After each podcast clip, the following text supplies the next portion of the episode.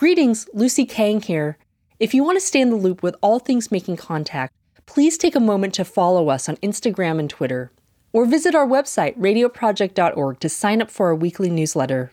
Now, here's the show.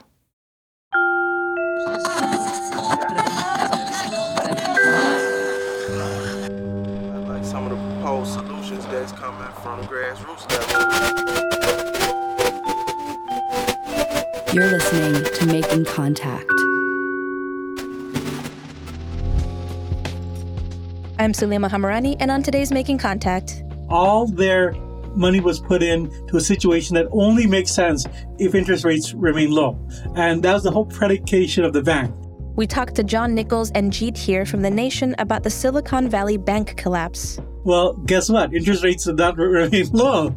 And so it's like just an incredibly risky thing that they did. It was a gamble and it did not pay off. What does the bailout mean for the future of our economy, and why did the bank crash in the first place? What's incredible about this and why this is a big deal is that this is a circumstance where if it becomes the precedent, it means that the Federal Deposit Insurance Company, which is supposed to insure deposits up to about 250,000, has suddenly been expanded into a massive bailout operation for basically anybody that puts money in a bank.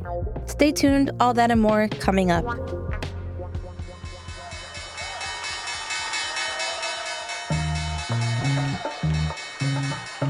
Welcome to our show today. I'm Salima Hamirani, and joining me are John Nichols and Jeet Heer, who have both written for The Nation about the reasons behind the Silicon Valley Bank collapse in March of 2023.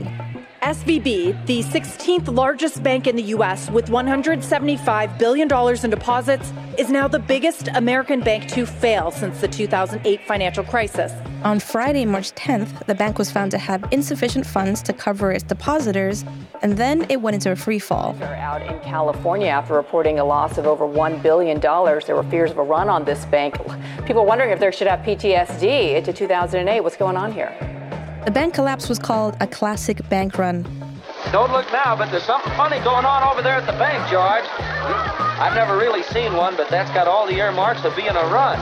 But Jeet and John argue that actually some relatively new bank regulations and a set of risky decisions are what led to the collapse. So, John, can we quickly do a review for the audience? What is the Silicon Valley Bank and give us an overview of what happened? The Silicon Valley Bank is one of the most powerful banks in the country, not because of its size, but because of its clientele. By its name, we know that it's located in the Silicon Valley. And many of its clients were cutting edge tech entrepreneurs and folks who were, were in the digital world, so to speak. They had a tremendous amount of money piled up in the bank. Although uh, the interesting dynamic of it is it was referred to as a, you know, kind of a regional bank, a smaller bank. And thus it had a different set of rules. It didn't have to monitor its money so closely. It didn't have to follow all the regulations that bigger banks did. And so you ended up in a situation where, because of a variety of factors we'll talk about later, they ended up in a crash situation. They did not have enough money to cover their accounts. The bank was taken over by the federal government. And in an unprecedented move, the President of the United States and other federal officials announced that they were going to make sure that all the deposits were made whole. The decision to bail out the bank was made over a weekend, two days after the collapse. Basically, the Treasury Department, the Federal Reserve, and the FDIC, or the Federal Deposit Insurance Company, said that they would make sure that every depositor received every last cent, even if traditionally their money wasn't actually insured.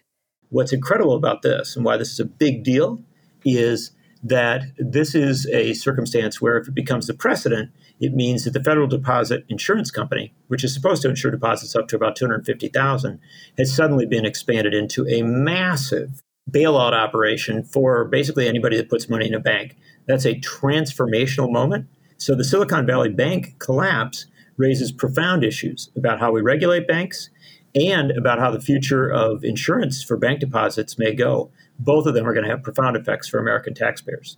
And Jeet, why were startups and that sort of investment capital so drawn to this particular bank?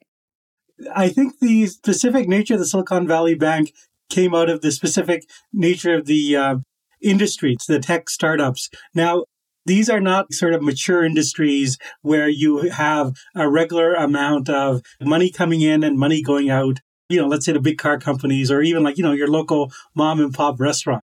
These are like startup companies. They start off with like much more capital than a normal business and much less money coming in. So they need to have a place where they can, you know, maintain normal operations. And Silicon Valley Bank, my understanding is like it really made itself a bank that could do that. They had people who put in a tremendous amount of money that was uninsured. You're typically insured up to uh, a quarter of a million dollars. But they had at least 10 depositors that had more than a billion dollars in their checking account. Is that normal to have a billion dollars in a checking account? no, it is not normal. And so with, with that special setup that you're going to have a lot of money from depositors, sometimes what a normal bank would do is, you know, like they'd have money for depositors and then it'd be lending some money out. You have some risky businesses you give money to. You have some very safe business and you have like money in long-term bonds. What they did instead was to put an inordinately large amount of money in long-term bonds, which one would think is a safe thing to do.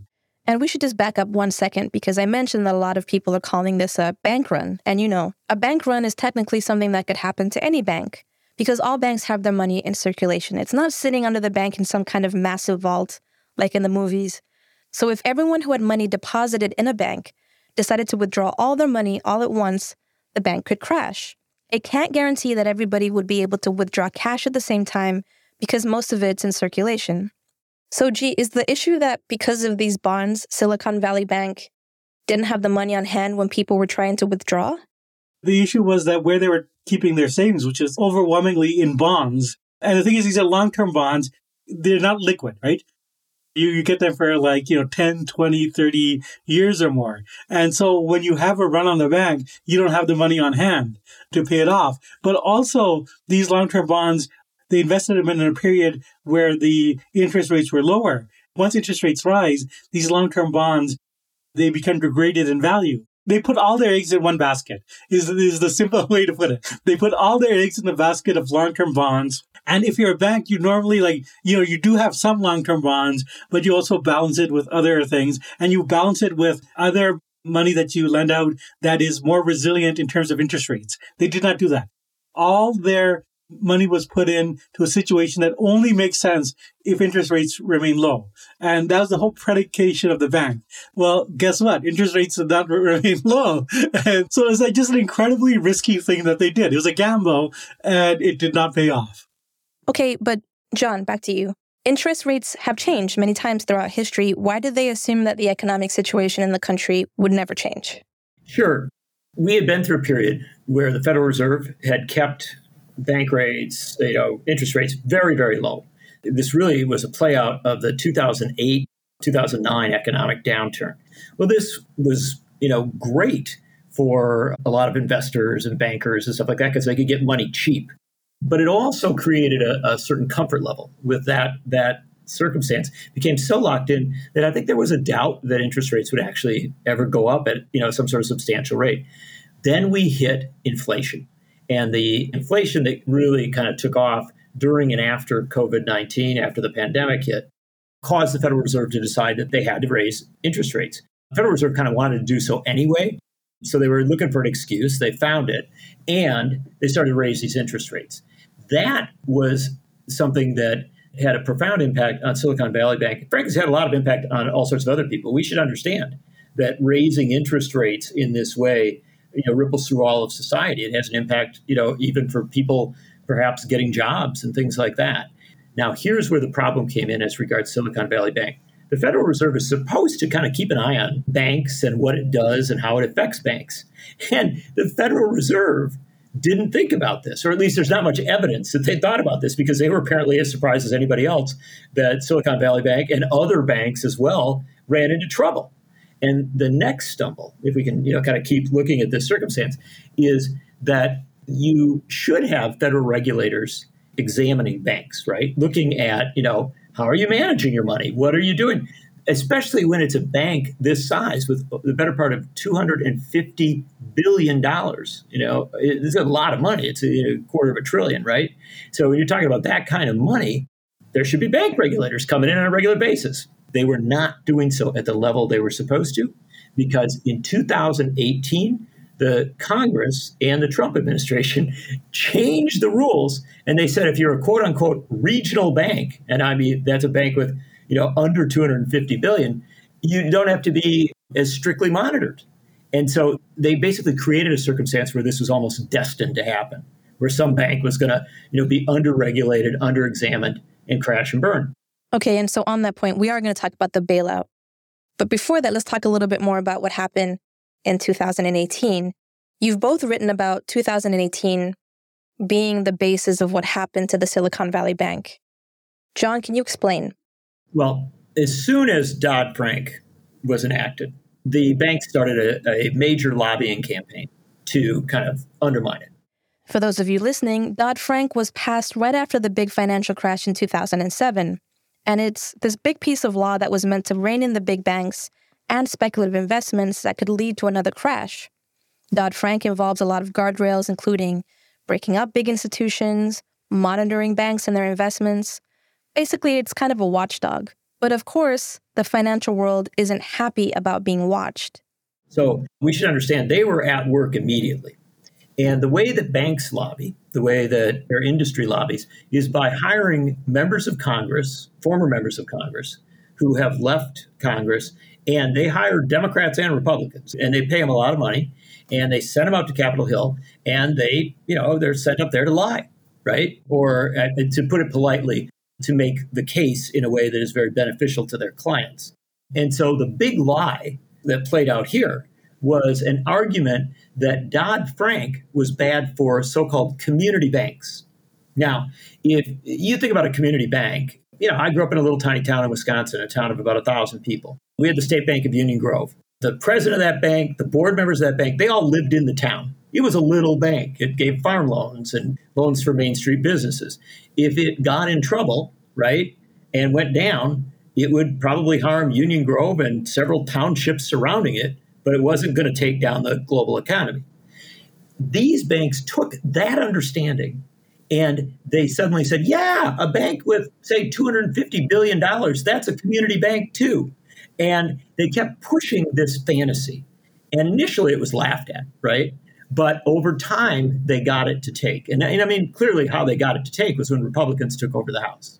And they really jumped into action in 2000, you know, especially in, in 2017, 2018, when they had a Republican president they thought would be sympathetic. What they did then was they wanted to portray it as a bipartisan proposal, right? They had all the Republicans on board. And then in the Senate, they had 17 Democrats, including some very prominent Democrats, key Democrats from key states. In the House, they had 33 Democrats who went along with them. So they pitched this notion as this is a bipartisan effort to help community banks.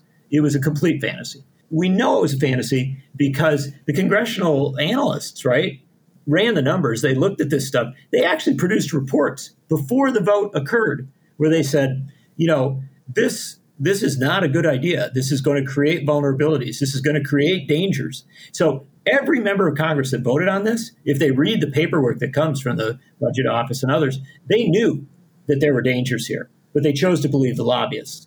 And even if they didn't read their paperwork, all they had to do was listen to the congressional debate because Bernie Sanders, senator from Vermont, literally went to the floor of the Senate and read the reports into the record.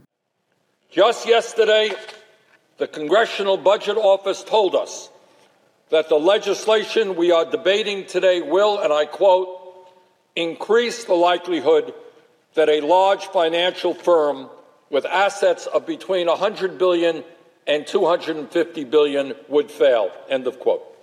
In other words, this legislation makes it more likely that we will see another financial crisis, makes it more likely that there will be another huge taxpayer bailout and massive dislocation of our economy. Elizabeth Warren was incredibly outspoken about this outside of Congress, uh, although she now is in Congress, Katie Porter, who was a college professor and an expert in, in many of these issues, was literally saying on a daily basis, This is a very dangerous piece of legislation. You shouldn't do this. And yet it was ignored. And I think we have to be very, very clear on why it was ignored. It was ignored because a lack of regulation is, in the view of the banks, a way that they can make a lot more money, right? That they can have a lot more flexibility to do as they choose in the service of letting banks do what they want to do, you know, without oversight. Our Congress capitulated to them.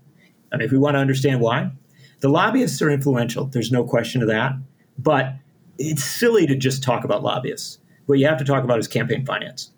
And the banking industry, if you go to Open Secrets, which is the website that monitors campaign contributions and campaign money, if you go to Open Secrets and you you know hit different members of Congress, they group where their money comes from, right? You know, healthcare industry, forest products industry. Invariably, you're going to find the banking industry as a huge, huge donor. And that's really the answer here.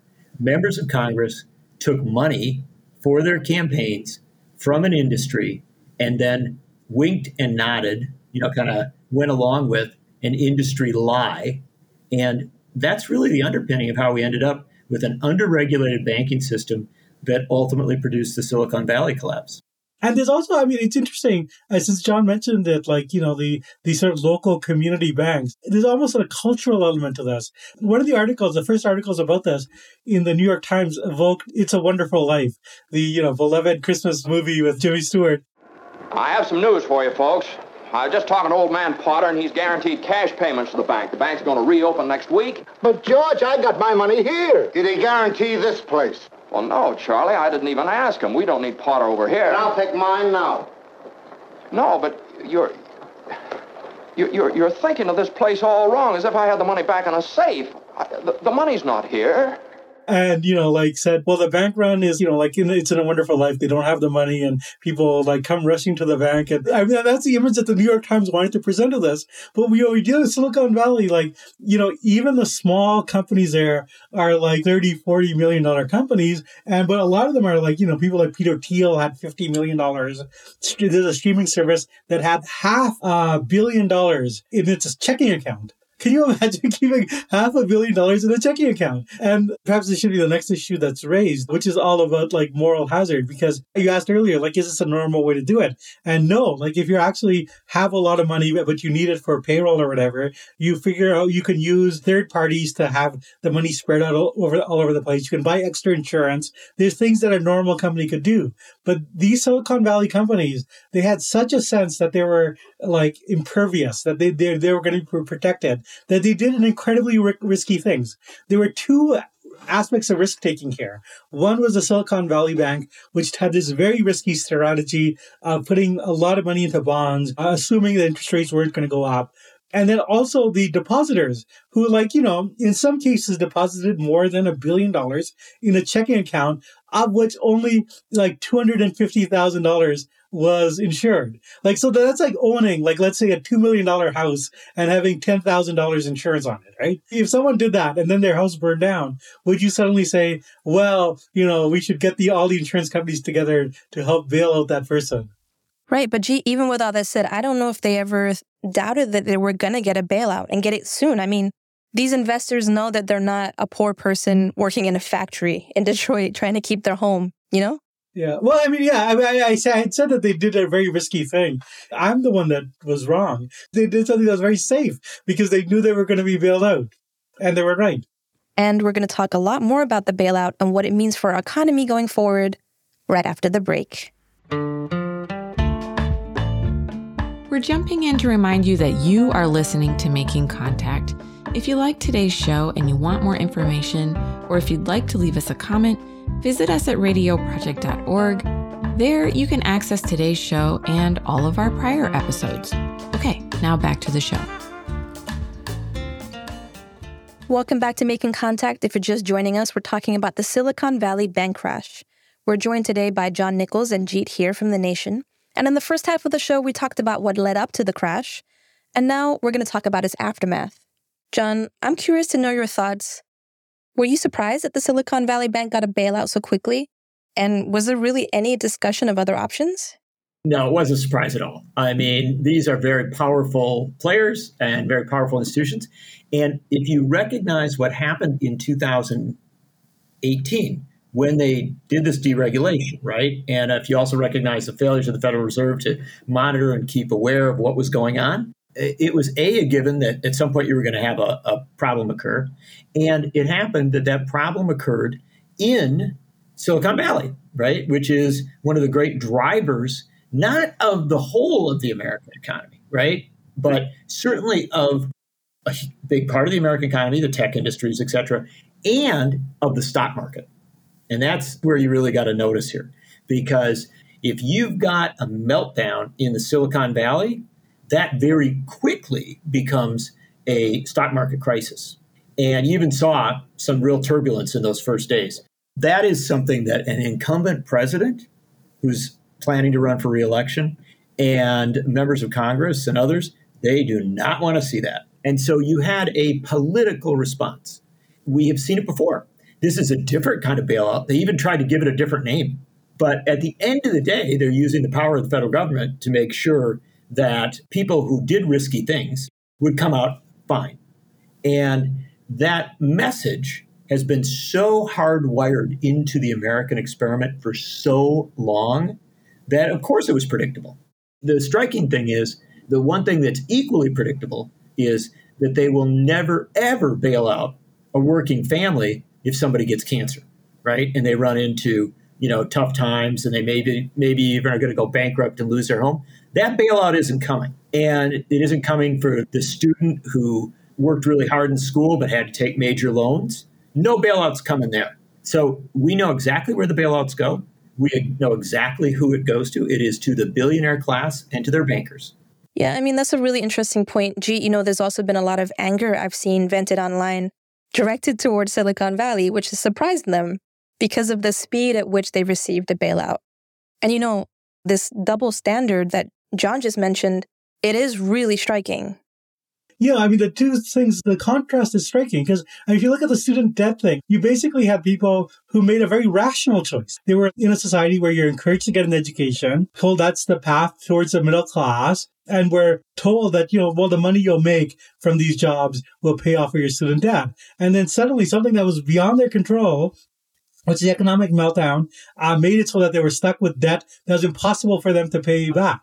And, you know, as a society, you want to try to help people in that situation. But when there's an argument for student debt relief, Larry Summers will say, no, no, no, there's a moral hazard problem. This will encourage more bad behavior. Whereas, like, as we've discussed with Silicon Valley Bank, there's like multiple levels of risk taking they're in a situation where the consequences of their actions will never have to be paid by themselves. It'll have to be paid by someone else. And I think that's the real root of the anger. People understand that, you know, in America, you can go bankrupt if you get cancer, right? But these people, because they're wealthy and connected, never face consequences for their action. And I think it's perfectly rational why people are like angry at that situation. There were some Silicon Valley supporters who argued that the bailout was good for the entire economy and that actually society should support bailouts, even the poor, if we want the economy not to crash. Well, it's an interesting question as to what would have happened if they had not uh, bailed out. I think anyone who had insurance had less than $250,000, which I think is most people, right? Like, I would ask your listeners, how much money do you have in your checking account? And I, am willing to bet it's less than uh, quarter of a million dollars. Most people would have been covered. And then the people that had more than that, like say Peter Thiel had $50 million, what would have happened is that the bank would have been taken over by another bank. It would have been liquidated. The value of the bonds would have been evaluated, which would have been less than what, you know, Silicon Valley had put into it. But you'd, you'd have to take a haircut. So let's say 50 cents on the dollar. So instead of getting $50 million back, Peter Thiel would have gotten $25 million back. Well, you know, life is tough. It's tough all over. John, uh, last question. I'm curious to know where does the Silicon Valley Bank bailout leave us? Are we back in a situation like 2007, 2008? Well, so uh, it's important to explain how the Federal Deposit Insurance Corporation works, right? The way FDIC works is that the banks pay in for insurance for their deposits. And, you know, they pay in a relatively small amount. It's like, you know, it's a classic insurance model. But it's important to understand the FDIC does not exist to protect depositors.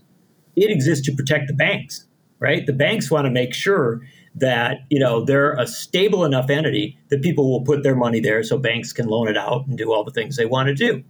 And and so if you understand it in that way, right? The banks want to pay as little as they can for as much insurance as they can get. It's like anybody else. Well, certainly if you're only bailing out the Silicon Valley Bank, right? You FDIC can probably handle that, right? But if we've established this as the precedent going forward, if our standard going forward is any bank goes down, the federal government, FDIC, is going to come in and bail that bank out. Well, FDIC is not going to be able to do that in the long term, right? If you have a real, you know, broad banking collapse, I mean, it's going to go way beyond, you know, their their capacity. Now, you could reform the FDIC, right? Get more resources into it from the banks, have them pay more for insurance. You could reinstitute and say, boy, we had an emergency one-time off thing, and we we went above the the standard amount there because we, you know, it's a unique circumstance. We'll never do that again. But we haven't had either of those things happen. Right now, we are in a circumstance where it appears that the next bank that fails is going to be able to fully expect that all their depositors will be bailed out as well. That does two things. Number one, it makes banks less responsible. And number two, it, it creates a whole new model as regards how depositors think about where they put their money and you know whether they spread it out or put it in one place. And so in the midst of this crisis for Silicon Valley Bank, we are radically reshaping how the FDIC works, how banks operate, and how savers think about saving, you know, big savers, people, corporations and wealthy people think about saving their money. All of that is being reshaped without a serious discussion. This is like a Sunday afternoon in Washington where people are really scared. And they said, you know, we're going to do this, right? Well, the end result is right now we're in a situation where they've established a whole new world as regards the financial services sector without, you know, any serious debate and frankly, without any real checks and balances. It's, I would say, we are right now on a tightrope, and there is any chance that we could fall off that tightrope. And then if we do, the only thing that's going to save us is not going to be the FDIC. It's going to be the, the American taxpayers in probably massive amounts. And Jeet, you know, I feel like we have this conversation every time there is a market crash, but what can we do to fix the ways investment banks like SVB operate so that we don't have another market crash, that, so that we don't end up in another financial crisis? Well, I mean, there's so much to say. John's point, especially about insurance and like, you know, this new uncertainty, like, you know, like, are we actually going to insure like any amount of money? That to me is a very worrying and sort of destabilizing thing. And, you know, there's some very radical economists out there that are suggesting that, you know, the way out is to separate out finance capital from banking. There's a, the actual function of banking, the normal function of banking. People need a place to park their money so they can like make payroll and make rent. And you can actually like, you know, like have the post office do that, literally. And then if you want people, venture capitalists, you know, doing the casino stuff, that could be something totally separate from where people like park their savings. There also could have been a lot more debate as inflation started on different ways to fight it. So raising interest rates is just one option. The others are less attractive to the elite, such as raising taxes on the rich. And so a lot of decisions that are actually political decisions that should be debated out, you know, which Democrats, Republicans, left, right, and center, people should be putting their opinions in, you know, like what do they want out of these big institutions that shape society? They're not being made in the political arena. They're being made behind closed doors. And that, that's a problem. That was Jeet Heer and John Nichols joining us from The Nation magazine to talk about the Silicon Valley bank collapse. And to everyone listening, here's a hot tip don't put a billion dollars into a checking account. I'm Salima Hamirani. That does it for today's show. Thanks for listening to Making Contact.